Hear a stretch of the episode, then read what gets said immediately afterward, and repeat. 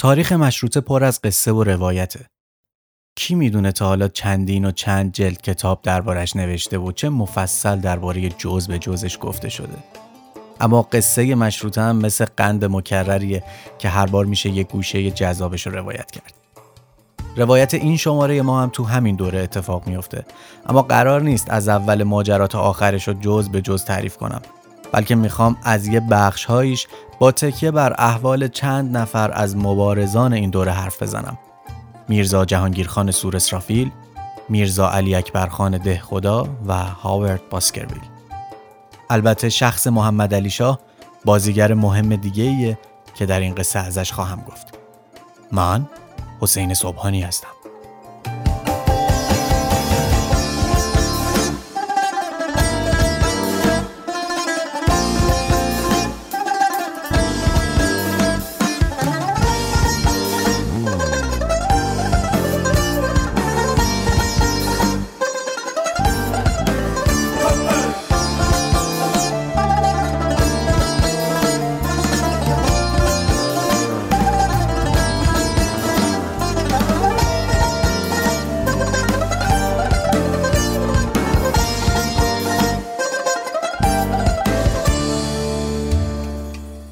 اگه هیچ علاقه هم به تاریخ نداشته باشید حتما درباره مشروطه چیزایی می‌دونید و بارها دربارش شنیدید. حتی جسته و گریخته. ریشه تفکری که می‌گفت دوره سلطنت مطلقه باید تموم بشه از زمان ناصر شاه پا گرفته بود. سلطنت مطلقه به معنایی که یه نفر شاهی وجود داره که تمام قدرت قانونگذاری، اجرای قانون و محکمه و عدلیه و قضاییه در اختیار اون یه نفره. اما در دوره مزفر شاه بود که طیف گسترده ای از روشنفکران جرأت ابراز چنین تفکری رو پیدا کردند و توده مردم رو با خودشون همراه کردند. شاه به راحتی موافقت کرد؟ معلومه که نه. اما فشارها به مزفر شاه ادامه پیدا کرد و شاه بیمار هم که توان و حوصله درگیری و کشمکش رو نداشت نهایتا پای فرمان مشروطه رو امضا کرد. مدت زیادی از این امضا نگذشته بود که شاه در بستر مرگ افتاد و ریغ رحمت رو سر کشید. و حالا نوبت پسرش محمد علی میرزا بود که به جای پدر به تخت بشینه. اما محمد علی میرزا که حالا محمد علی شاه شده بود یه فرقی با پدرش داشت. اون دلش نمی‌خواست که به هیچ قیمتی قدرت مطلقه ای رو که پدرانش روزگاری در دست داشتن و دنیا و مافیها تحت امرشون بود از دست بده. سر شاه جدید برخلاف پدرش درد می‌کرد برای بگیر و بکش و البته بکش با جماعت مشروط خواه. محمد علی شاه مدتی بعد از شروع سلطنتش کم کم پنهان و آشکار مخالفتش با مشروطه و مجلس که نماد و نتیجه مشروطه بود رو ابراز کرد تا نهایتا این مخالفت به دشمنی علنی کشیده شد و تیر خلاص ماجرا هم وقتی بود که توپهای حکومتی ساختمون مجلس رو بمبارون یا به قول اون روزیا بمباردمان کردند. پس دوره ای شروع شد که به استبداد صغیر معروفه و روایت ما هم در همین دوره کمی قبل از اون و کمی بعد از اون میگذره.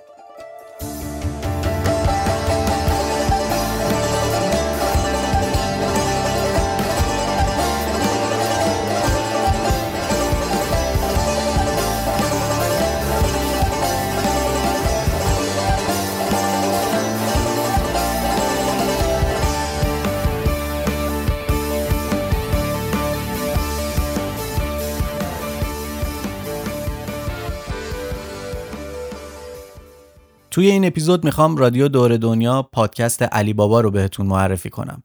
رادیو دور دنیا یه پادکست سفریه که صفر تا صد تولید و انتشارش با بچه های شرکت علی باباست. توی هر اپیزود هم درباره یه مقصد سفر، سبکای مختلف سفر و البته تأثیری که هر سفر تو زندگی مهموناشون گذاشته حرف می‌زنن. حال و هوای اپیزودهای رادیو دور دنیا بیشتر از جنس خیال سفره و می‌تونید کنار آشنا شدن با موضوع اون اپیزود چشماتونم ببندید و با گوشهاتون راهی سفر بشید.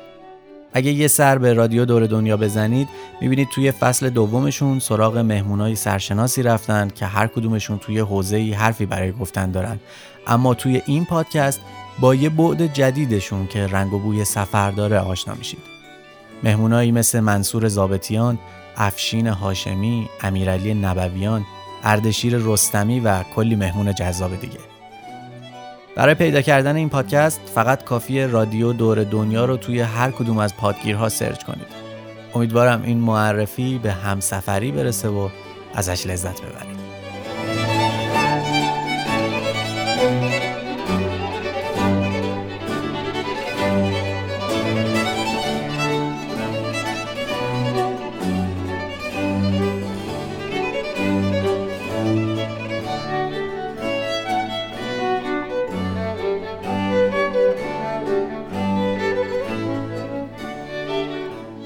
محمد علی شاه گویا همون بعد از به سلطنت رسیدن با اینکه نه جناه روی سر برآورده بود نه روزنامه های رادیکال و بیپروا منتشر می شدن نه انجمن های مختلفی که طرفداران مشروطه در اونا عضو می شدن و گاهی زیاده روی هایی می کردن چندان پا گرفته بودن. نه کسی هنوز آشکارا به شاه توهین کرده بود نه سوء قصد به جان او هنوز اتفاق افتاده بود در فکر جمع کردن بسات مجلس بود. چرا که اختیارات شاه محدود شده بود و برای تصمیم و تصویب و اجرایی شدن بعضی امور تایید مجلس الزامی بود و دست شاه در بعضی امور بسته شده بود. از بین موضوعات مختلف دو موضوع بهونه ای بود برای توجیه نظر شاه درباره فساد و ضرر و زیان و ضرورت مقابله با مشروط خواهان. یکی توهین های روزنامه ها به شاه و خانوادش و دیگری سوء قصد به جانش. در موضوع اول بعضی روزنامه ها در مخالفت با شاه از هیچ چیز دریغ نمی‌کردند و حتی کار رو به توهین به شاه و مادرش کشوندند. مادر محمد علی شاه تاج الملوک دختر ملکزاد خانم عزت الدوله و میرزا تقیخان امیر کبیر بود. عزت الدوله خواهر ناصرالدین شاه بود و تاج الملوک هم خواهرزادش. تاج الملوک با پسرداییش مزفردین میرزا که بعدا مزفردین شاه شد ازدواج کرد. بعد از به دنیا اومدن فرزندشون محمد علی میرزا تاج الملوک لقب ام الخاقان به معنای مادر شاه گرفت. گاهی حرف و حدیثایی درباره روابط ام الخاقان دهن به دهن میگشت اما مثلا یکی از روزنامه ها خیلی علنی از فساد مادر شاه نوشته بود. روزنامه مساوات خب اگه با نگاه امروز بخوایم به قضیه نگاه کنیم شاید بگیم که امروز تو خیلی از کشورهای آزاد دنیا چنین اتفاقی خیلی چیز عجیبی نیست و روزنامه هرچی بخوان می نویسن ولی برای اون دوره چنین چیزی قطعا عادی نبود. ولی باید بهتون بگم که محمد علی شاه در این مورد بسیار خیشتندارانه عمل کرد. اولین نیش و کنایه ها رو تحمل کرد و حتی وقتی طاقتش تاق شد به جای اینکه مستقیما خودش گوش مساوات رو بپیچونه بسیار متمدنانه عمل کرد و شکایت به عدلیه برد. سید محمد رضا شیرازی معروف به مساوات صاحب روزنامه مساوات بود که جزو مشروط خواهان ولی بسیار تندرو بود. احمد کسروی این ماجرا رو نقل می‌کنه. سید محمد رضا را نوشته ایم که مرد خیر روی می بود و در روزنامه اش همه گونه سخنان تند می نوشت. داستان لویی شانزدهم پادشاه فرانسه را یادآوری کرده محمد علی میرزا را بیم می‌داد. گذشته از همه اینها چون در یکی از شماره های روزنامه اش پردهدری بسیار کرده بود محمد علی میرزا از عدلیه دادخواهی کرد.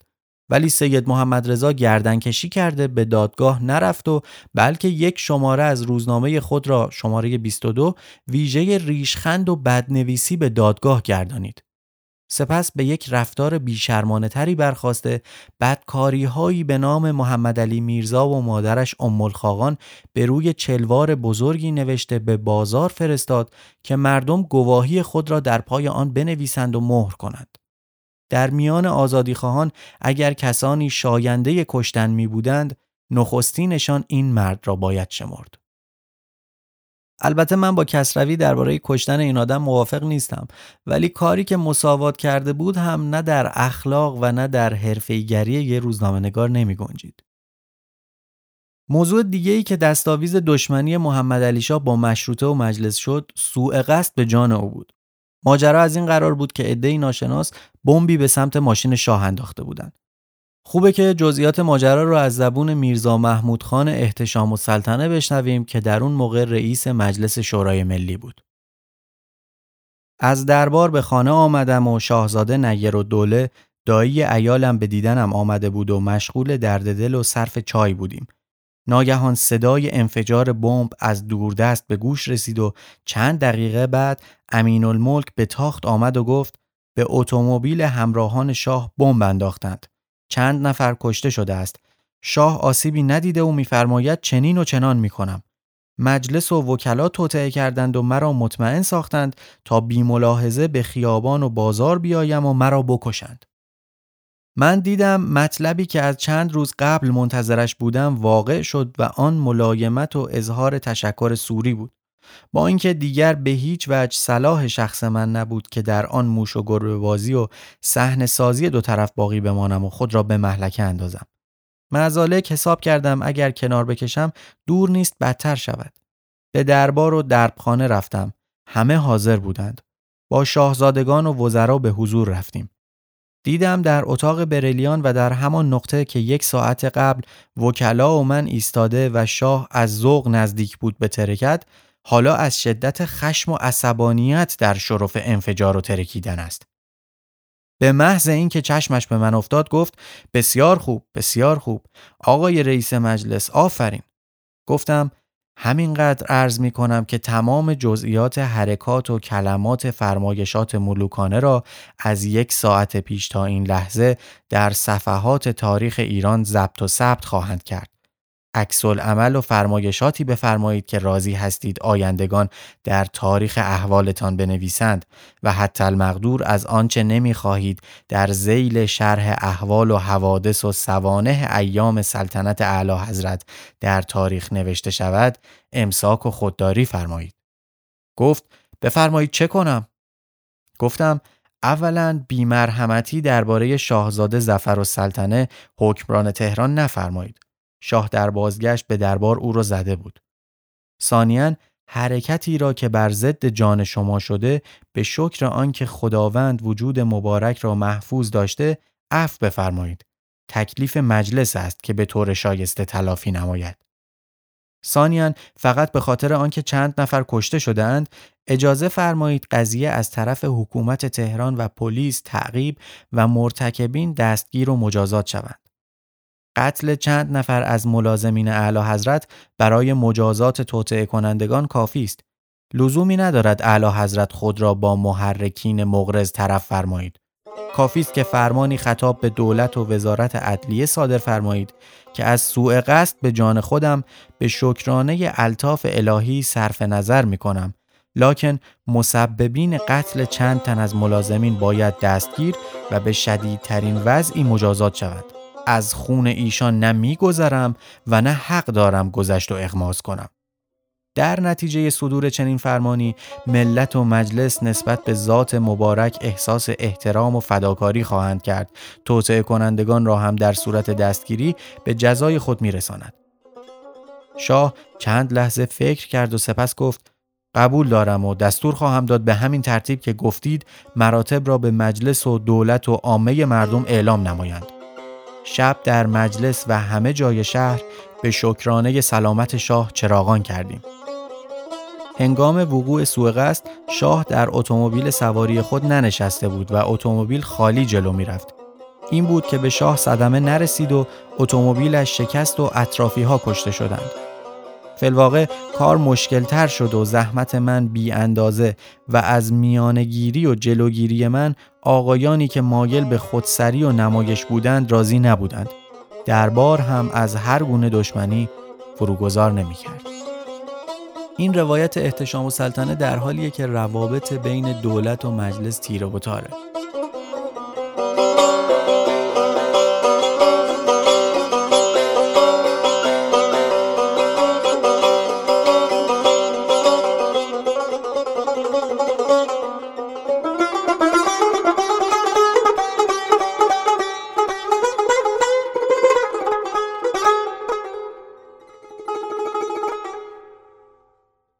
اما بد نیست به شخصیت خود محمد علی شاه هم نگاهی بندازیم. می‌خوام براتون توصیف نسبتا متفاوت دو نفر از شاه رو بخونم. اول عین و سلطنه که باهاش آشنایید و بیشتر ویژگی های مثبتی رو از شاه ذکر می‌کنه البته خودش میگه که الان که من دارم اینا رو میگم اوایل سلطنت شاهه و بعدا نظرم رو تکمیل می‌کنم و دوم توصیف نازم الاسلام کرمانی در کتاب معروفش تاریخ بیداری ایرانیان رو می‌خونیم که حسابی از خجالت محمد علی شاه در اومده. اول توصیف عین السلطنه اما این شاه سنش 36 سال و چند ماه است. کوتاه، کلفت، سفید، چاق. سبیل کم و نوک آن را می‌زند. برعکس پدرش که به قدر دست جاروی سبیل داشت. چشم و ابرو و سایر اجزای صورت نیکوست. دستهای سفید چاقی دارد. شکمش بزرگ است اما چندان بیتناسب نیست. هیچ کس نمی‌گوید و پیدا نیست که شاه 36 سال دارد. هیچ موی سفید برعکس من که به همان سن بلکه دو ماه کوچکترم و تمام مویم سفید شده ندارد. آرام راه می رود و حرف می زند. نقالی ندارد مثل شاه مبرور. با حلم و با حوصله است. زیرا این همه که از او بعد در روزنامه ها و فوش در شبنامه ها نوشتند و مردم حتاکی کردند ابدا تغییری بلکه یک شکوه و شکایتی نکرد. با همه کس به قدر مرتبه او اظهار محبت می کند و هیچ اظهار تنفر از ملت خود تا حال نکرده. صحبتهای بیجاب و حکایتهای بیمعنی مثل شکار باقاباقی یا سفرهای خود نمی کند. نوکرهای شاه معدب و تا احزار نکند داخل اتاق و داخل صحبت نمی شوند. همیشه پشت در اتاق نشسته مگر صدا کند آماده و بروند. بی اندازه خسیس است. به یک اندازه طماع. از صبح تا غروب هر کس برود مانعی نیست مگر شبها. کسی هم توقع رفتن ندارد. هر قدر ملت فشار آورده و اذیت کرده تا کنون همراهی نموده و ابدا به روی خود نیاورده است. چنانچه اگر چند دانه از روزنامه ها و اغلب شبنامه ها دیده شود اندازه و مقدار حلم و بردباری این شاه معلوم می شود که چقدر آنها حتاکی و فضیحت کرده و این شاه حوصله کرده است. به برادرها و اموها احترام می کند چنانچه همه را ازن جلوس می دهد.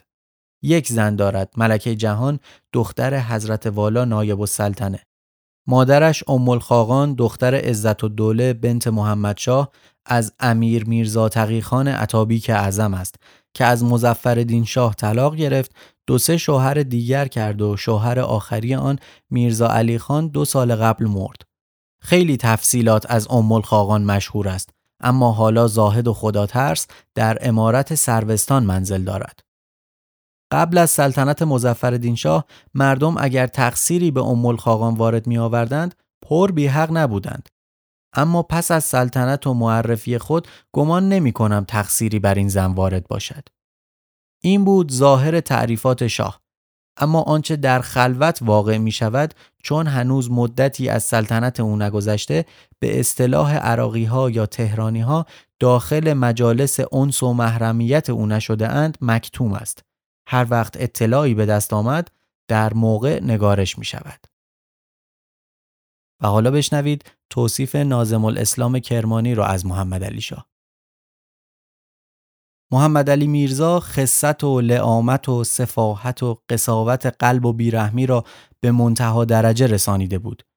خیلی راحت طلب بود و تنپرور. به هیچ وجه ملاحظه و رعایت زیر دست را نداشت.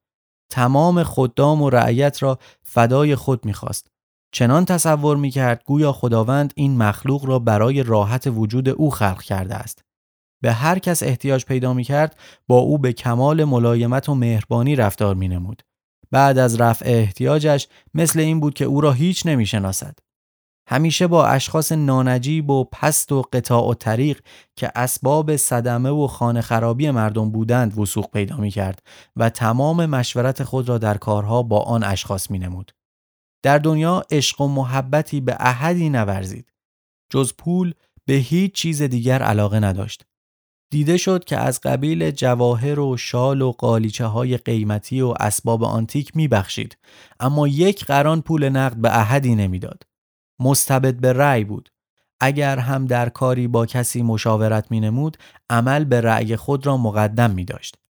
هر کس با میل و اراده او رفتار می کرد او را محرم اسرار خود قرار می‌داد اگرچه بر ضررش هم بود و هر کس صلاح و خیر او را می گفت اگر منافی با اراده اش بود از او متنفر و منزجر می شد.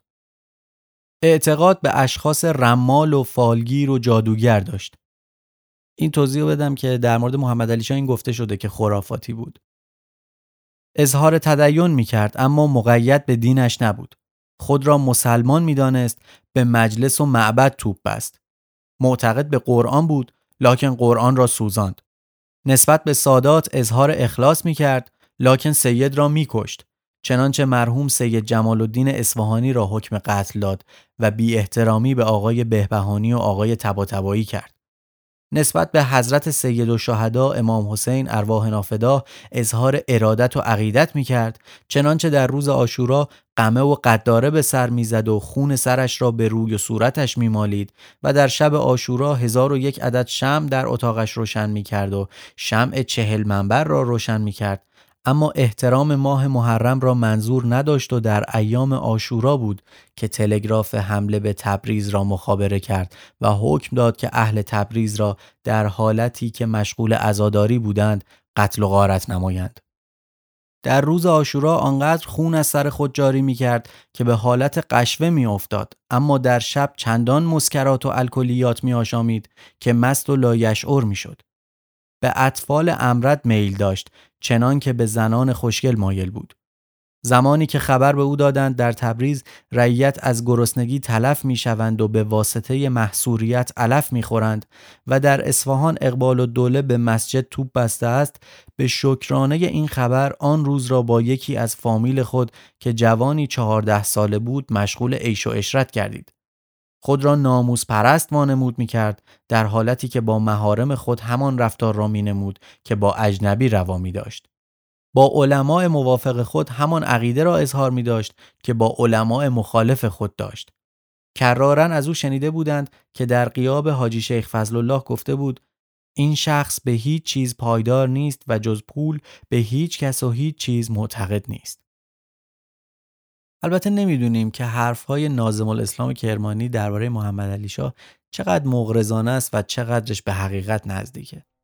ولی قطعا محمد علی شاه هم بی و نقص نبوده. نباید فراموش کنیم که هیچ کس نه کاملا سیاهه و نه کاملا سفید. حتی محمد علی شاه و راه درست اینه که از کنار هم قرار دادن روایت ها و اسناد مختلف تلاش کنیم چیزی رو که به حقیقت نزدیکتره پیدا کنیم.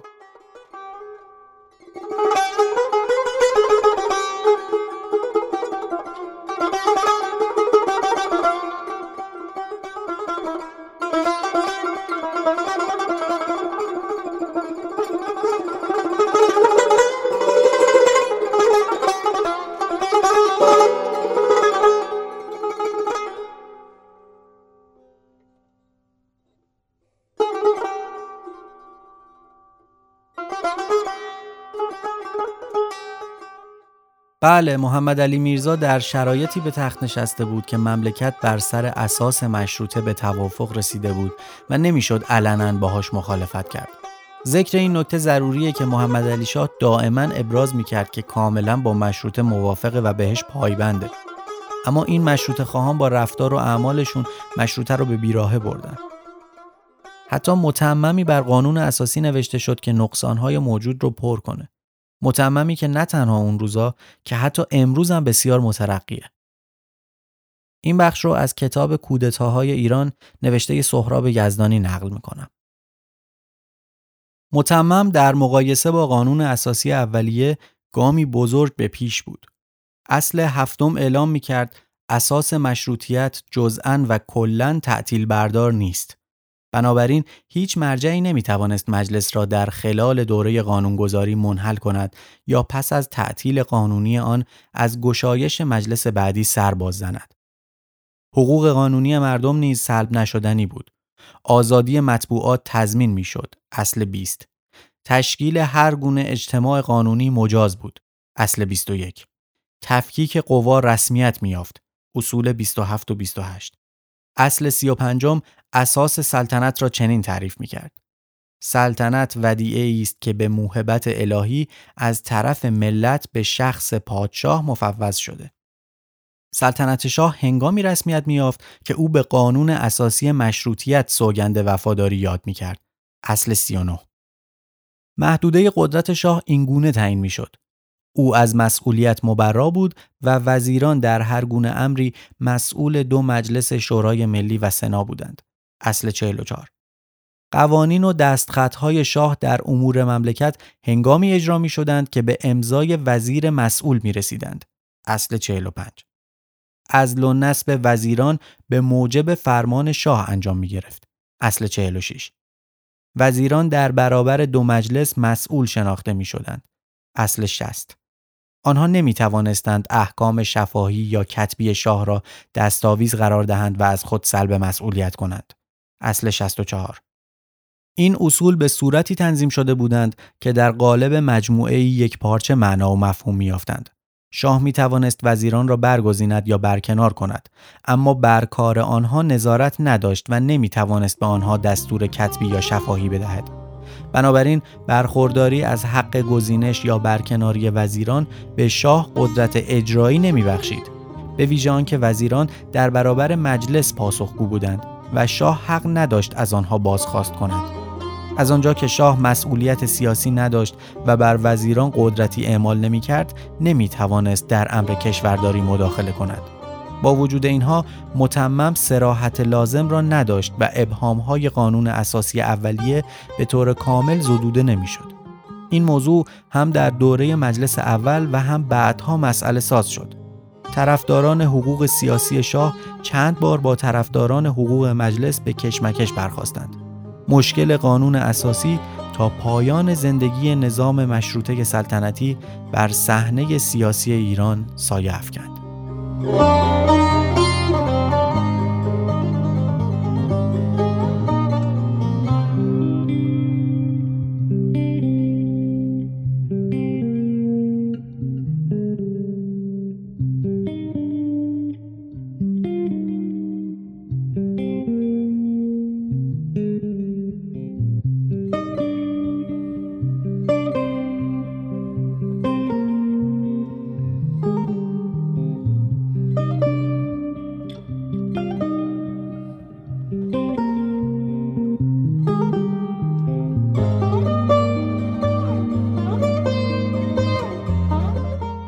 متمم قانون اساسی در اوایل رمضان 1325 قمری نیمه مهر 1286 خورشیدی به امضای شاه رسید.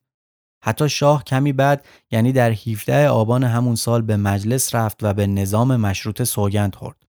اما همزمان به فکر کله پا کردن مجلس بود. دربار در حال کشیدن نقشه اساسی برای اجرایی کردن این کار بود. این توضیح بدم که تو این دوره انجمنهای مختلف و بسیار زیادی در طرفداری از مشروطه و مجلس شکل گرفته بود که هر کدوم اعضایی داشتن. حالا نقشه های حکومت چی بود؟ بازم از قول کتاب کودتاهای ایران نقل می‌کنم. راه های تضعیف مشروطیت را امین و سلطان ابداع کرده اما به پایان نرسانده بود. اینک شاه در همان راه گام می‌زد آشوب و هرج و مرج در ولایات باید ادامه پیدا می کرد تا اقتدار دولت آسیب ببیند و مردم از نظام نو خسته و دلزده شوند. اما در پایتخت به جای سختی و خشونت ورزی آشکار مشروطیت باید از درون فرو می ریخت. برنامه درباریان گام به گام پیش رفت. در ولایات ناامنی و آشوب دامن گسترد. آذربایجان آوردگاه اصلی بود. رؤسای ایلات منطقه همچنان تاخت و تاز می کردند. خوی، ماکو، ارومیه، اردبیل و چند شهر دیگر دستخوش اختشاش، حمله، قتل و غارتگری بودند. فارس، گیلان و مازندران استراباد و خراسان نیز در امان نماندند و گرفتار هرج و مرج شدند. گام دیگری که برداشته شد تشکیل انجمنهای مخالف مشروطه بود. این حرکت از مدتی پیش آغاز شده بود. طبقات بالای جامعه در چند شهر انجمنهایی را برای دفاع از منافع خود تشکیل داده بودند. زمینداران گیلان انجمن ملاکین را برپا کرده بودند. در کاشان و کرمانشاه منتفزان محلی دست به تشکیل انجمن زده بودند. همراه با تحرک تازه دربار پدیده انجمنهای مشروط ستیز گستردگی یافت. در پایتخت و پیرامونش انجمنهای ضد مشروطه و شاهپرست یا متظاهر به مشروطه خواهی سر برآوردند. گروهی از اعیان و اشراف انجمن خدمت را راه انداختند. آنها سوگند خوردند که با تمام قوا در مساعدت مجلس بکوشند. سپس عریضه خطاب به شاه نوشتند و از او دعوت کردند قلبش را با مشروطیت صاف کند و با وزیران و نمایندگان مجلس همکاری نشان دهد. 25 تن این عریضه را امضا کرده بودند. امضای کسانی مانند علاءالدوله، امیر بهادر، حاجب الدوله، نصر السلطنه و قوام الملک پای این عریضه به چشم می‌خورد. این بزرگان از آغاز جنبش مشروط خواهی در برابر مردم ایستاده بودند. بعضیشان افراد بی سلاح را به خون کشیده بودند. چند تن از آنها در همان لحظه که به مشروطیت سوگند وفاداری میخوردند در نهان توطعه میچیدند که خودکامگی را به جامعه برگردانند. به داوری مجدل اسلام کرمانی این طایفه اگر هزار قسم هم بر مشروطه شدن یاد کنند ممکن نیست به یکی از آن هزار رفتار کنند. اندکی بعد نماینده آذربایجانی مجلس حاجی میرزا احمد مرتزوی انجمن فتووت را پایگذاری کرد. این انجمن بر جدایی ترک و فارس تاکید داشت و میکوشید آذربایجانی ها را به سوی خود بکشاند. به نظر مشروط خواهان انجمن فتووت برای رقابت با انجمن با نفوذ اتحادیه آذربایجان تشکیل شده بود. انجمن دیگری به نام انجمن آل محمد با این شعار تشکیل شد که آل محمد مشروطه نمی‌خواهند. اقبال و دوله درباری مشروط ستیز انجمنی در ورامین درست کرد. در تبریز میر هاشم انجمن اسلامیه را در کوی دوچی به راه انداخت که کانون گرد آمدن مخالفان مشروطه شد. چنان که پیشتر گفته شد انجمن مرکزی را ارشد و دوله که با شاه مرتبط بود اداره می کرد. انجمنهای مشروط خواه هم در امان نماندند. عناصر نفوذی در برخی از انجمنها بودند و به کارهای خلاف قانون می پرداختند یا به شاه ناسزا می گفتند. بدین ترتیب شاه چهره ای مظلوم به خود می گرفت. برنامه مخالفان این بود که انجمنهای مشروط خواه سستی بگیرند و انجمنهای شاه پرست به نیروی تبدیل شوند که بتوانند در حمله به مجلس شرکت جویند. بخش اول این برنامه در این مرحله به جایی نرسید و بخش دوم به صورت ناقص انجام گرفت. کسانی هم باید در نقش مردم به خیابانها می آمدند و ضدیتشان را با مجلس و مشروطیت نشان می‌دادند. این وظیفه بر دوش لایه های بی سر و پای شهری گذاشته شد. کامران میرزا بر این کار نظارت می کرد. او مسئولیت سازماندهی اوباش را به آقا بالاخان سردار افخم رئیس قورخانه سپرد. این فرد سالها زیر دست کامران میرزا کار کرده و غلام حلقه به گوش او بود. آقا بالاخان دو سرتیپ اداره خود را مأمور بسیج اشرار شهری کرد. این دو نفر خسروخان مقتدر نظام سردسته اوباش سنگلج و سید محمد خان سنی حضرت سردسته اوباش چال میدان بودند. علاوه بر اوباش آن دو محله برنامه ریزها بر مشارکت اهل بیوتات نیز حساب می کردند. مجلس در حالی که سیاستهای اصلاحی خود را پیش می برد بهانه لازم را برای درباریان فراهم آورد. کمیسیون مالیه مجلس مبلغ 380 هزار تومان از دریافت سالانه دربار را کاهش داد. برای شاه نیز 30 هزار تومان حقوق تعیین کرد. مجلس یک کرور 500 هزار تومان به شاه پرداخت به این شرط که او حقوق کارکنان دربار از جمله اهل بویوتات را از این مبلغ بدهد. این افراد از رده کارکنان دونپایه دربار مانند مهتر، قاطرچی، ساربان، آبدارباشی و فراش بودند. اما شاه پول آنها را نپرداخت و بهانه آورد که مجلس حقوقشان را قطع کرده است. با این تمهید نفرت و خشم این توهیدستان ناتراشیده برانگیخته شد و در خدمت گروه های ضد مشروطه درآمدند. اما برای مقابله با مشروط خواهان نیروی نظامی نیز لازم بود. یگانهای نظامی به جز تیپ قزاق زیر نظر وزارت جنگ قرار داشتند و وزیر جنگ مصطفی الممالک از شاه فرمان نمی برد.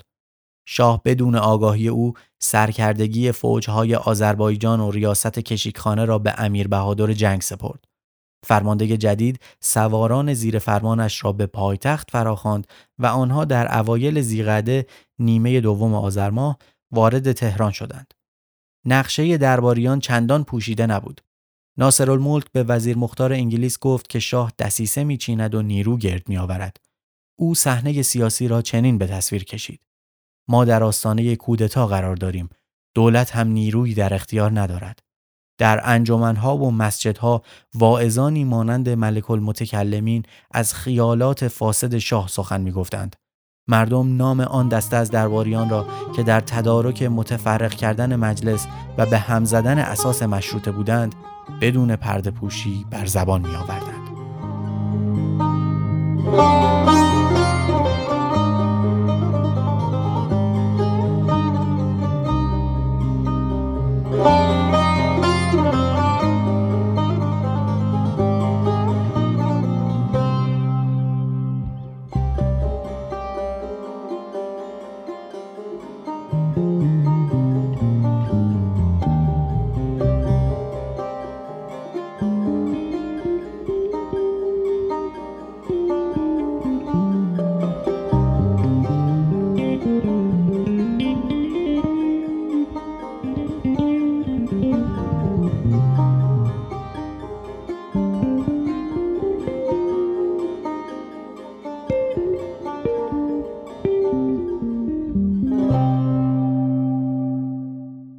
مشروطه فرصتی پیش آورده بود که روشنفکران بتونن حرفهای تازه و البته مگویی بزنن که تا پیش از اون به زبون آوردنش حتی می‌تونست به قیمت جون گوینده تموم بشه. همین شد که با آغاز مشروطه روزنامه های خیلی زیادی منتشر شد که وارد گود سیاست شده بودند، حرفهای تازه می زدن، از اشکال حکومت در سایر کشورهای دنیا می‌گفتند و حتی از دستگاه حکومت فعلی انتقاد می‌کردند و خلاصه در اون روزگار جهل و نادانی و عقب افتادگی که عامه مردم حتی سواد خوندن و نوشتن چندانی نداشتند در روشنگری و رسیدن به آرزوهای بزرگی که برای مملکت توی سرشون بود تلاش می‌کردند. یکی از این روزنامه ها سور اسرافیل بود. روزنامه‌ای که توسط سه نفر اداره می‌شد. میرزا جهانگیرخان شیرازی که به خاطر همین روزنامه به میرزا جهانگیرخان سور اسرافیل معروف شد. میرزا قاسم خان که او هم لقب سور اسرافیل پیدا کرد و سرمایه گذار روزنامه بود و میرزا علی اکبرخان قزوینی همون ده خدای معروف که می‌شناسید. احمد کسروی در کتاب معروفش تاریخ مشروطه ایران معتقده که جنبش مشروطه در ابتدا بیشتر جنبه شریعت طلبی داشت و کم کم رنگ میهم پرستی گرفت. و روزنامه های اون دوره هم همین عبور از مرحله اول به دوم رو طی کردند. اما سور اسرافیل از ابتدا همون رویه میهن پرستی رو پیش گرفته بود و نویسندگانش دانش خوبی از تاریخ اروپا و کشورهای اروپایی داشتن و همین نوع اندیشی اونا دشمنایی براشون تراشیده بود.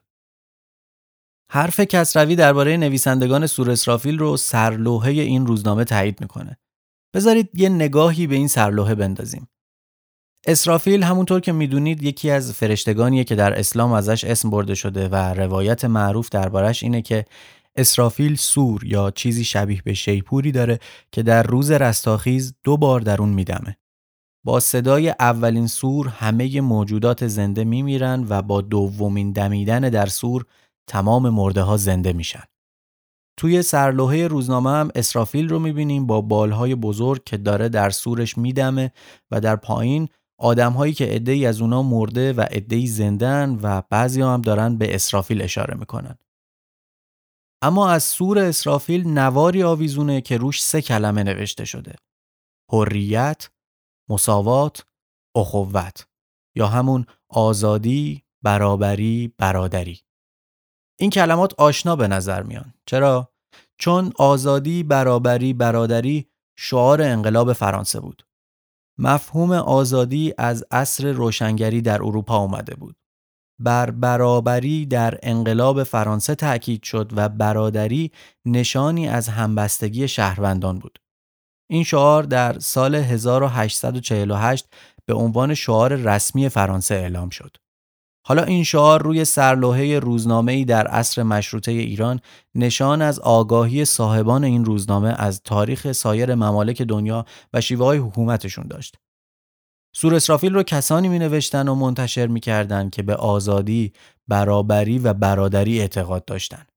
ارزش هایی که برای اون دوره بسیار مترقی بودند. البته به نظرم یک کاش برای برادری کلمه دیگه ای جایگزین بشه که حتی در اصطلاح هم هم مردان و هم زنان رو شامل بشه. در بالای این تصویر آیه 51 سوره یاسین دیده میشه. و نفخ فی السور فاذا هم من الاجداس الی ربهم ینسلون و در سور دمیده شود و آنها از قبرها بیرون آیند و شتابان به سوی پروردگارشان روند. در پایین تصویر هم بخشی از آیه 101 سوره مؤمنون نوشته شده. فاذا نفخ فی السور فلا انصاب بینهم چون در سور دمیده شود هیچ خیشاوندی میانشان نماند. همچنین روی سرلوحه نوشته شده هفتگی سیاسی، تاریخی، اخلاقی مقالات و لوایحی که موافقت با مسلک ما داشته باشد با امضا پذیرفته می شود و در تبع و عدم تبع اداره مختار است. پاکت های بدون تمر قبول نخواهد شد. حالا سعی می کنیم تو صفحه اینستاگرام چنین شد عکس سرلوحه این روزنامه رو بذاریم. در مجموع شاید نام روزنامه سور اسرافیل از اینجا می اومد که این روزنامه قرار بود مثل صدای سور اسرافیل مردگان جهل و نادانی رو زنده و بیدار کنه.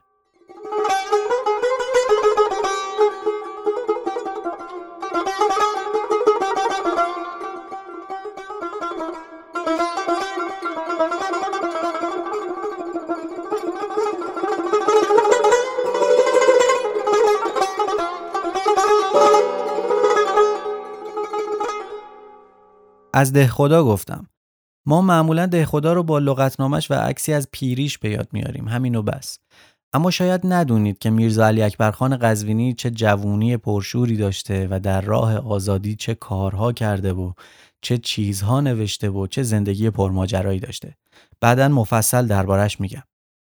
اما در سور اسرافیل ستونی وجود داشت به نام چرند پرند که میرزا علی اکبرخان دهخدا به زبان تنز و با امضای دخو می نوشت. دخو در لحجه قزوینی به همون معنای دهخداست. این ستون چرند پرند که مجموعه متناش الان به صورت کتاب هم پیدا میشه یکی از پرطرفدارترین بخشای این روزنامه بود که با تنز و متن منحصر به فردش حکومت رو حسابی مورد عنایت قرار می‌داد. بعدا یه نمونه از چرند پرند هم براتون می‌خونم. هیچ عجیب نیست که روزنامه‌ای با چنین نگاه مترقی که گاهی به نقد سیاستها و باورهای کهنه بلند میشه هم هوادارانی داشته باشه و هم منتقدان و حتی دشمنانی. عبدالله مصطفی در کتاب معروف شرح زندگانی من درباره سور اسرافیل می نویسه زیادی در این یک ساله اخیر دایر شده که معروفترین آنها مجلس، حبل المتین، صبح صادق، مساوات و سور اسرافیل است که این آخری طرف توجه همه واقع شد و میرزا جهانگیرخان شیرازی و میرزا قاسم خان تبریزی مدیر و آقای دهخدا سردبیر و مقالات اساسی و چرند و پرندهای این روزنامه به قلم ایشان بود و شماره چاپ شده آن به 24 هزار هم بالغ گردید. من در تهران نبودم که ازدهام مردم را در خرید این روزنامه ببینم ولی خودم در پترزبورگ روز می شمردم تا هفته سر آمده این چهار صفحه روزنامه به دستم برسد. مقالات اساسی آن جدی و محکم و صحیح و با موازین علمی مطابق و چرند و پرند آن در شوخی و ظرافت به منتها درجه بود. خیلی ها خواستند از چرند و پرند ده خدا تقلید کنند ولی تا امروز کسی را ندیدم که از عهده این کار برآمده باشد. حتی از قلم خود آقای دهخدا هم که در چهار پنج سال بعد قسمت فکاهی ایران کنونی را می نوشت نظیر چرند و پرند سور اسرافیل بیرون نیامد. بلی نویسنده باید موقع مناسب هم به دستش بیفتد.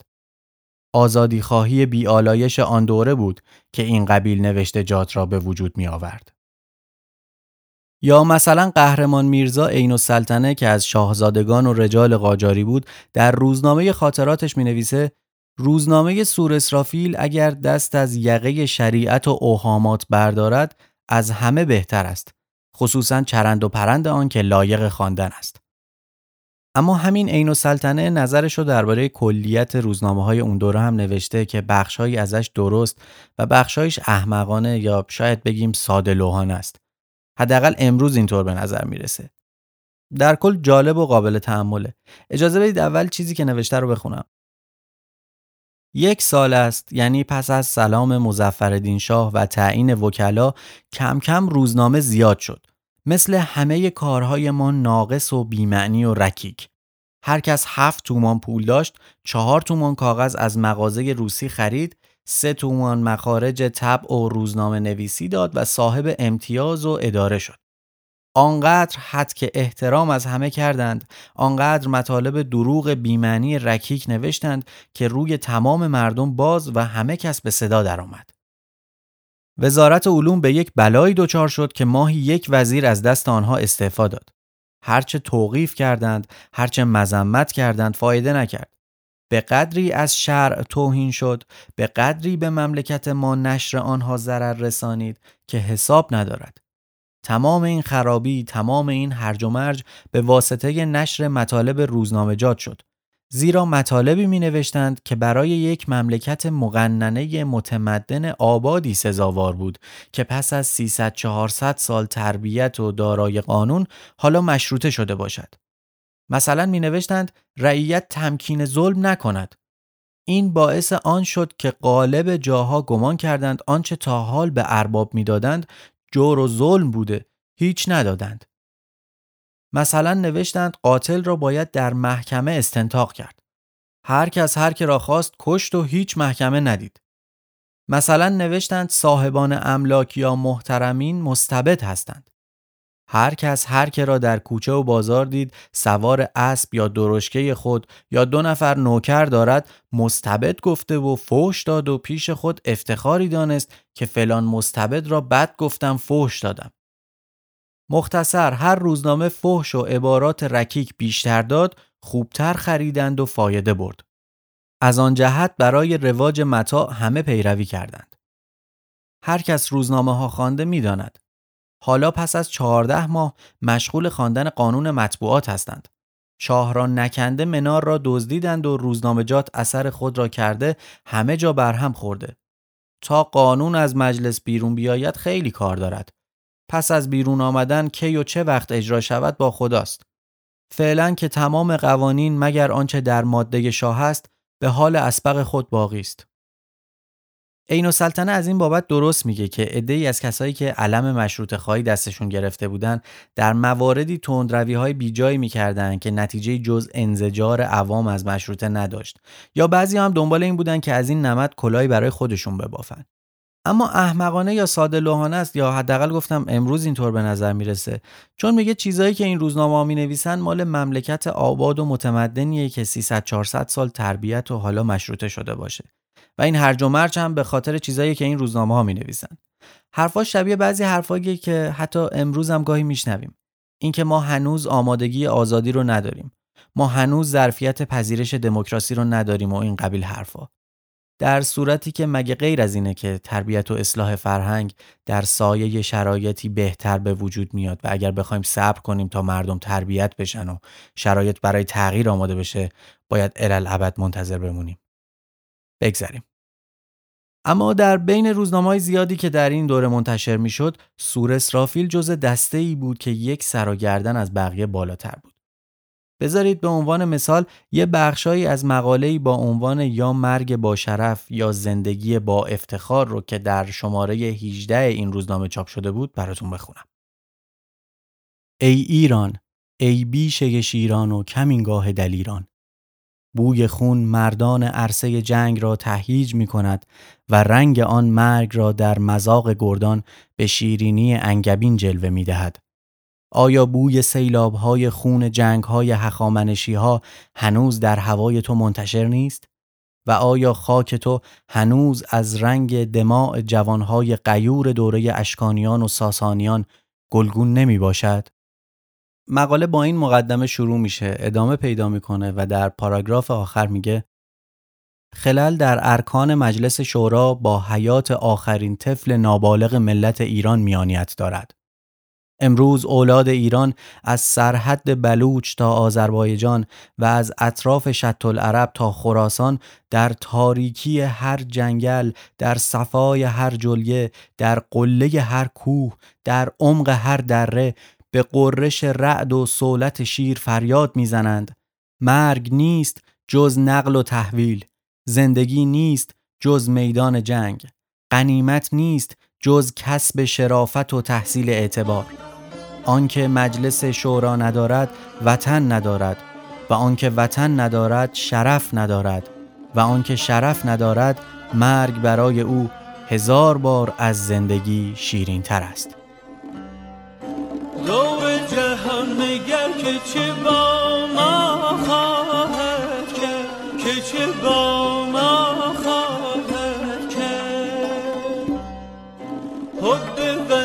نگر که چه قوقا خواهد کرد که چه قوقا خواهد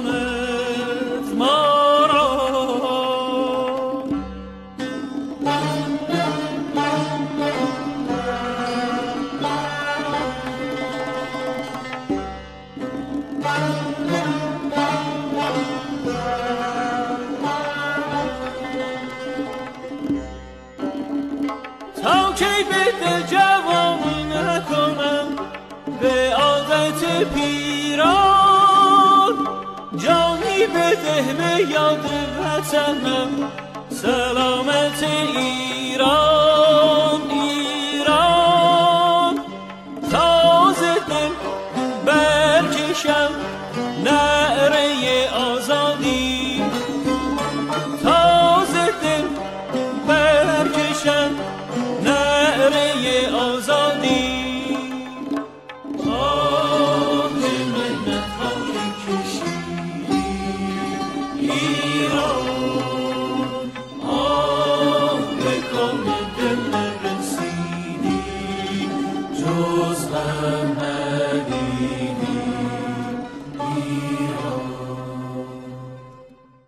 حالا که کمی از روزنامه گفتیم بذارید کمی هم درباره یکی از قهرمانان قصهمون یعنی میرزا جهانگیرخان شیرازی بگیم.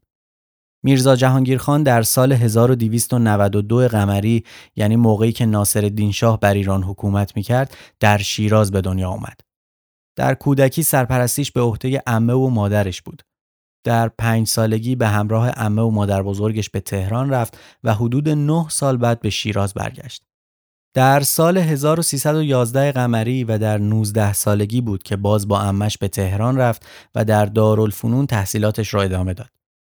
در زمانی که تنور بحث‌های آزادیخواهی و مشروطیت داغ شد، پای میرزا جهانگیرخان هم که روحیه ای آزادی خواه داشت به انجمنها و جمعهای سری و مخفی باز شد و در 1324 بود که با سرمایه گذاری و همراهی میرزا قاسم خان تبریزی روزنامه سور اسرافیل رو تأسیس کرد. روزنامه ای که فقط 32 شماره ازش منتشر شد و آخرین شماره درست سه روز پیش از به توپ بستن مجلس. اما بشنوید از توصیفی که باز هم قهرمان میرزا عین السلطنه این بار درباره میرزا جهانگیرخان نوشته. این میرزا جهانگیر شیرازی یکی از آن لامذهب هاست. لاشی محض. تا حال دو دفعه روزنامهش توقیف سه مرتبه محاکمه شده. این توقیف و محاکمه هم مثل چوب خوردن و تبعید کردن های سابق باعث ترقی او شده. روزنامه او را از همه بهتر خریداری می کنند و میپسندند. بالاخره موقوف یا توقیف ابدی خواهد شد. یا از مذهب بد می نویسد و از علما یا از شاه و محترمین.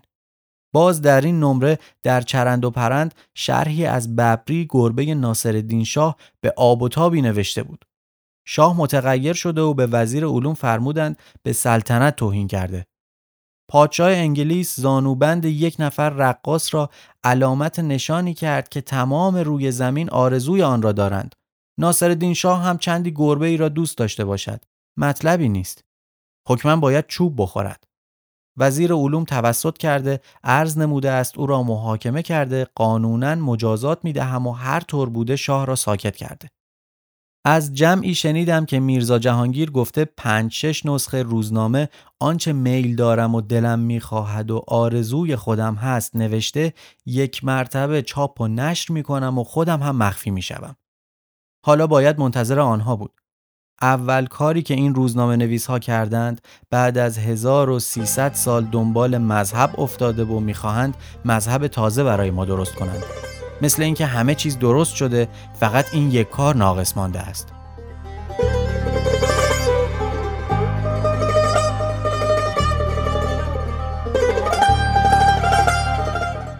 چقدر این جمله ها آشناست چقدر این لحن بالا به پایین آشناست و این توصیف این و سلطنه چقدر منو به این نتیجه میرسونه که اتفاقا میرزا جهانگیر خان چقدر آدم حسابی بوده و مسیر درستی رو انتخاب کرده.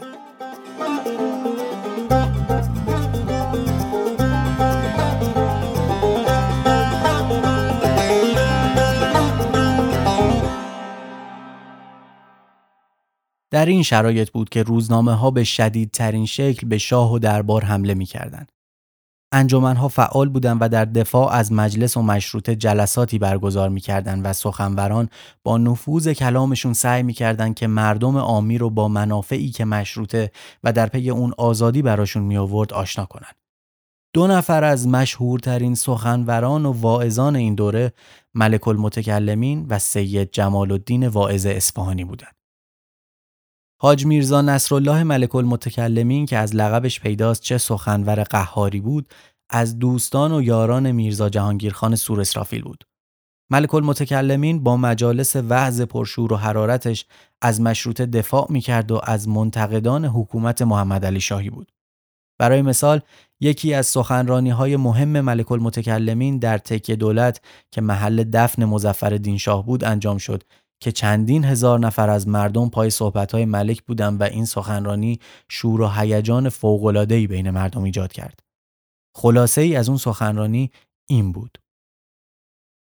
ای پادشاه ملت دوست و دلاگاه تو برای آسایش ملت و ترقی مملکت و محو نفوذ اجانب و بست عدالت و بهبودی حال مردم به ملت خود مشروطیت و آزادی عطا کردی و آنچه در خور یک پادشاه عادل و ملت دوست بود نسبت به وطن و ابنای آن انجام دادی و نام خود را در میان سلاطین بزرگ و خیرخواهان ملت و غمخواران امت جاویدان نمودی.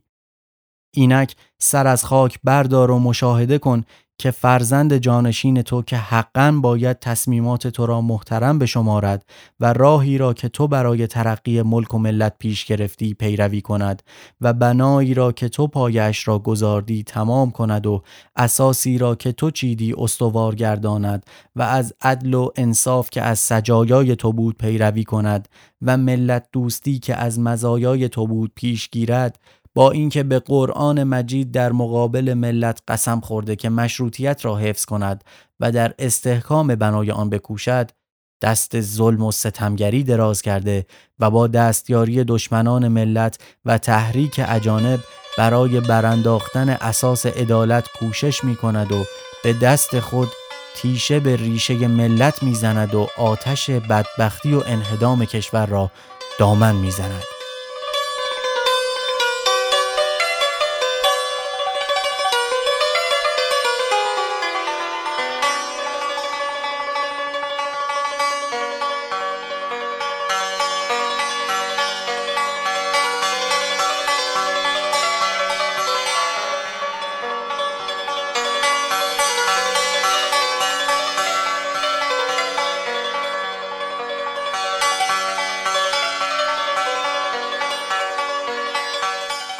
اما آقا سید جمال الدین واعظ اصفهانی هم واعظ معروف دیگه ای بود که اغلب در مسجد شاه سخنرانی می‌کرد و اونقدر نغز و شیرین حرف می‌زد که در دل جماعت زیادی از مردم جا باز کرده بود و طرفداران زیادی داشت. جالبه بدونید که این سید جمال الدین واعظ پدر محمد علی جمالزاده نویسنده مشهوره که میشناسیدش و به پدر داستان کوتاه فارسی هم معروفه. حالا که به اینجا رسیدیم اجازه بدید صدای شیرین محمد علی جمالزاده رو بشنویم که در سالهای پیری در مصاحبه با بی بی سی از پدرش میگه.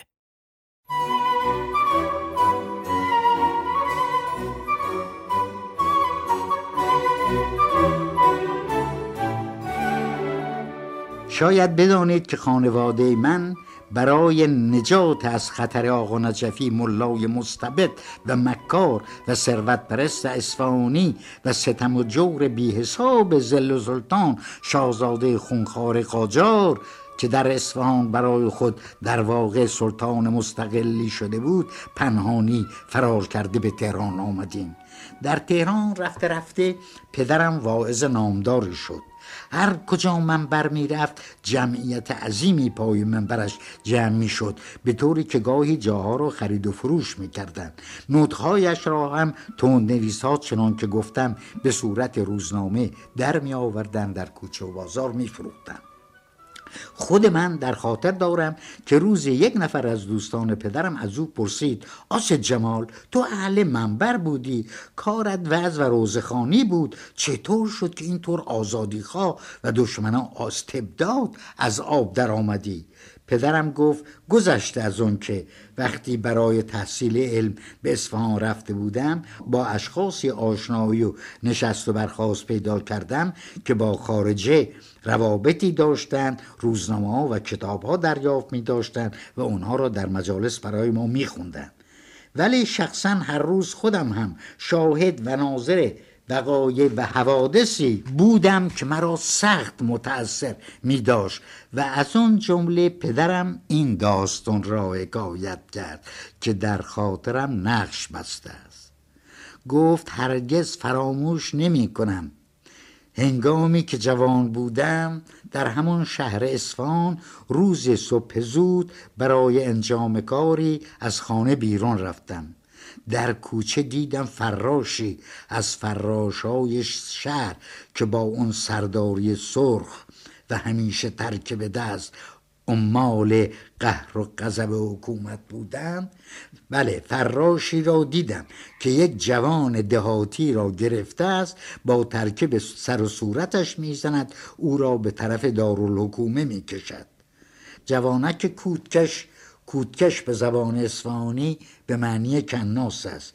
اشک میریخت فریاد می‌زد که آخر من بیگناهم. چرا مرا می‌زنی؟ چرا می‌خواهی مرا به زندان ببری؟ فراش اعتنایی نداشت. می‌زد و کشان کشان جوان رو می‌برد. کم کم مردم جمع شدند. من هم خود را در اون جمع انداختم. از فراش پرسیدیم که این جوان چه گناه و تقصیری کرده است. گفت پدر سوخته عرق خورده است. جوانک داتی می‌گفت من به عمرم مزه عرق نچشیدم. لعنت بر هر کس که اهل این کارها باشد. ولی فراش گوش نمی‌داد. می‌زد و می‌کشید و فوش می‌داد. مردم گفتن اگر این جوان عرق خورده باشد دهانش بوی عرق میدن بگذار بو کنیم تا معلوم شود. بو کردن و یک صدا گفتن که ابدا بوی عرق نمی‌دهد. ولی فراش ولکن معامله نبود. در مقابل اصرار مردم گفت خودم به چشم خودم دیدم که صبح ازان از کنار جوب آب می‌خورد. پس لابد شب عرق خورده بوده که صبح به این زودی آب می‌خورد. بالاخره ما حریف این شمر زلجوشن نشدیم جوانک را به دارالحکومه برد تا جیبش را به ضرب چوب و شلا خالی کند. پدرم گفت من هرگز اون روز و اون ساعت را فراموش نکردم و تخم دشمنی با ظلم و استبداد از همون لحظه در وجودم کاشته شد.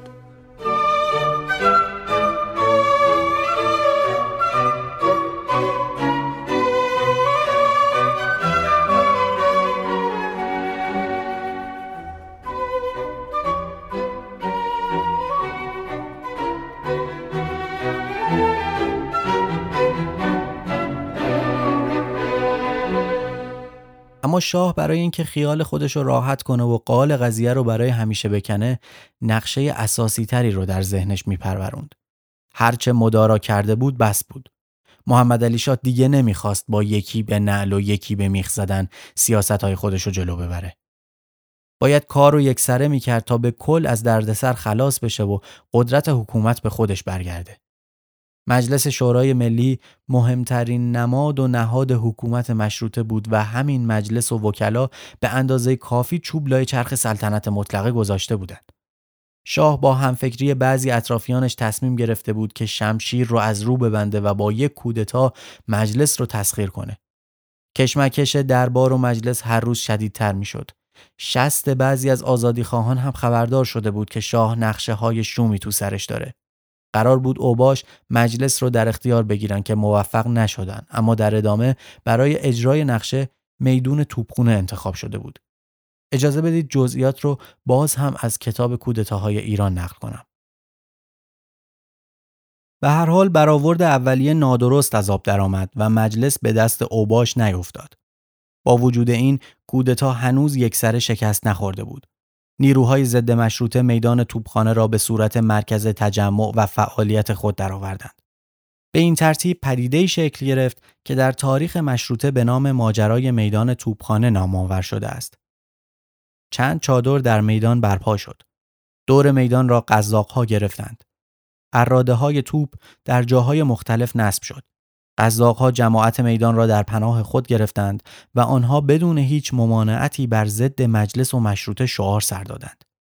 گردانندگان و سردمداران این جماعت شناخته شده بودند. شاه مجوز حمله را صادر کرده بود. سعد و دوله برنامه ریز اصلی بود. کامران میرزا بر سازماندهی عملیات نظارت داشت. درباریانی مانند مجلل و سلطان و مختار و دوله ناظر مخارج بودند. آقا بالاخان سردسته ها را به راه انداخته بود. مقتدر نظام، سنی حضرت، سید کمال و حاج معصوم سردسته های عمده بودند. چند به زن بهادر داشمشتی مانند سید هاشم سمسار، علی چراغ، آقاخان نایب استبل معرکه را گرم می کردند. قدار بندهای معروف مانند بقالغلی و علی تیزه در آن میان خودی نشان می‌دادند. سیاهی لشکر را اوباش محله هایی مانند چاله میدان و سنگلج فراهم می آوردند. کارکنان بویوتات نیز در میدان حضور داشتند. زنان بدکاره فراموش نشده بودند. خانم رئیس های سرشناسی چون گوهر خماری و آسیه سردستگی آنها را داشتند. اما حمله به مجلس بخشی از برنامه کودتا بود. چنین وظیفه ای به اوباش سپرده شده بود که آن هم به طور کامل اجرا نشد. این نکته را می‌دانیم که در جریان کودتا هیئت دولت باید از کار بیفتد. این کار در دربار جریان یافت و خود محمد علی شاه عامل اجرایش بود. او در روز حمله به مجلس علا و دوله و معین و دوله برادران احتشام و سلطنه رئیس مجلس را در دربار توقیف کرد و به تبعید فرستاد. بهانه شاه این بود که علا و دوله چند سرباز را برای یاری مجلس فرستاده است اما دلیل واقعی مطلب دیگری بود که به آن اشاره خواهد شد شاه از وزیران نیز خواست به دربار بیایند سپس دستور داد ناصرالملک را حبس کنند و به زنجیر بکشند. به وزیران دیگر هم توهین کرد و با خفت و خاری آنها را پی کارشان فرستاد. ناصرالملک با میانجیگری سفارت انگلیس آزاد شد و به سوی فرنگ حرکت کرد. هیئت دولت این گونه منحل شد. تا شامگاه نخستین روز شاه دست بالا را داشت. قدرت اجرایی در قبضه او بود. دولت از بین رفته بود. مجلس در گوشه ای از شهر تک افتاده و آسیب پذیر بود. انجمنها تحرکی نشان نمی‌دادند جماعت دو سه هزار نفری مخالف مشروطه در میدان توپخانه قوقا به پا می کردند. رابطه تلگرافی پایتخت با مناطق دیگر قطع بود. تنها این کار مانده بود که بهارستان به تصرف درآید و نمایندگان در دام بیفتند یا پراکنده شوند. چنین وظیفه ای را نیروی نظامی می توانست به ثمر برساند. اما چنان که گفته شد لیاخوف به نیروی زیردست خود اعتماد نمی کرد. بهانه ای هم برای حمله نظامی به مجلس وجود نداشت. شاه نتوانست از پیروزی خود که چنان سریع و آسان به دست آورده بود بهره برداری کند. او عنصر غافلگیری را از کف داد.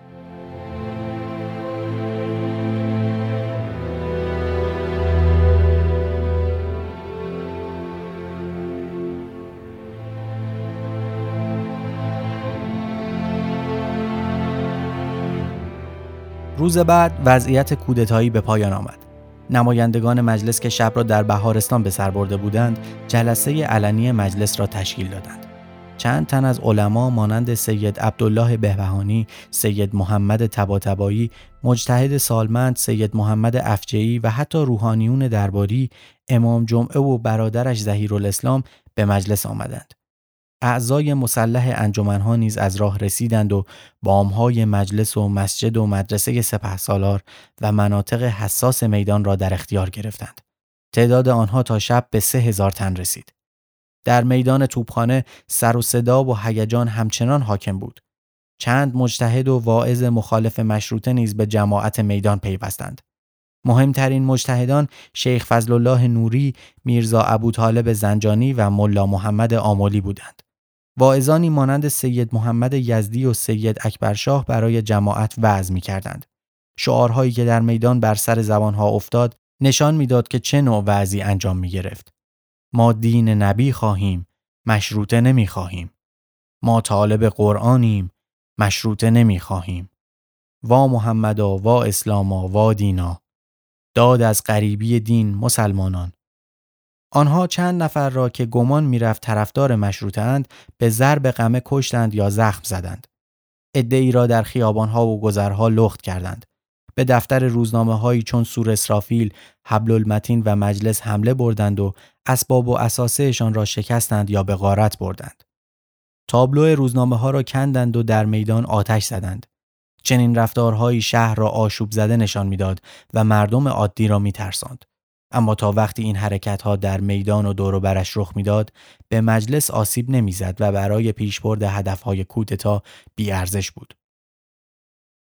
از روز سوم مشروط خواهان دست بالا را گرفتند. هرچند کار تلگرافخانه محدود شده بود، خبرهای پایتخت به ایالات و ولایات می رسید. مراجع تقلید در عتبات و علمای مشروط خواه ولایات به ستیز جویی شاه پی برده بودند. از انجمنهای ایالتی و ولایتی تلگراف به پایتخت سرازیر شد که شاه را به رسمیت نمی‌شناسند و خواهان تغییر سلطنتند. انجمن ایالتی آذربایجان این جریان را به راه انداخت و انجمنهای ایالتی و ولایتی دیگر از آن پشتیبانی کردند. کارکنان تلگرافخانه پایتخت و مستخدمان واگن شهری و قطار حضرت عبدالعظیم در حمایت از مجلس دست از کار کشیدند. این حرکتی بود که اگر گسترش میافت مؤسسه های خدماتی و اداره های دولتی را در اعتصاب فرو می برد و چرخهای زندگی شهری را از گردش میانداخت. اما رئیس مجلس احتشام و سلطنه از کارکنان معترض خواست به اعتصاب خود پایان دهند. بزرگان و دولتمردان به میانجگری آمدند. موضوع اصلی این بود که دو طرف چگونه به سازش برسند.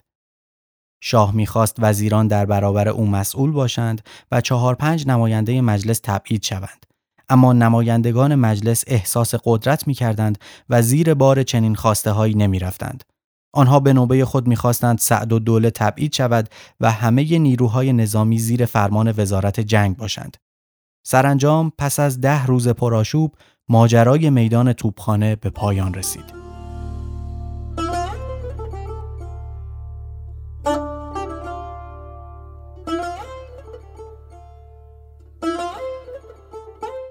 نقشه دربار عملی نشد اما شاه کوتاه نیومد و عقب ننشست. محمد علی شاه از مجلس خواست که هشت نفر رو یا تحویل بدن یا اون هشت نفر از کشور خارج بشن.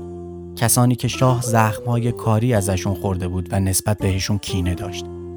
از جمله میرزا جهانگیرخان سور اسرافیل، ملک المتکلمین، سید جمال الدین واعظ و سید محمد رضا مصابات.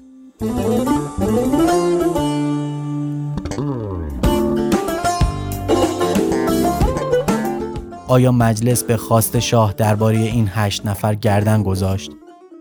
قصه رو تا همینجا داشته باشید تا در بخش بعدی به حوادث عجیب، بهتاور، دردناک و تأثیرگذار در تاریخ ایران برسیم.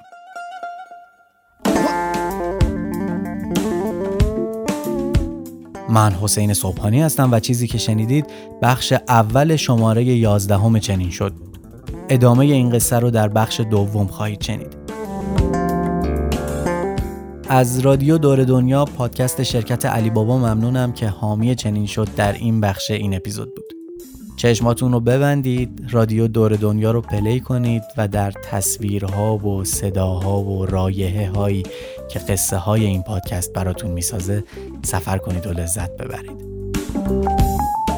اگر از شنیدن چنین شد لذت می‌برید معرفی کردنش به دیگران کمک بزرگی برای این پادکسته.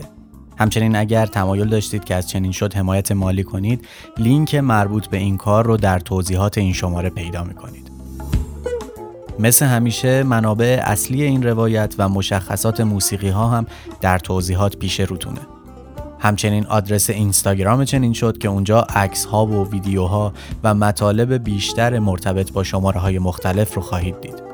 در ادامه قصه منتظر اتفاقات هیجان انگیزتری باشید. اون موقع خداحافظ.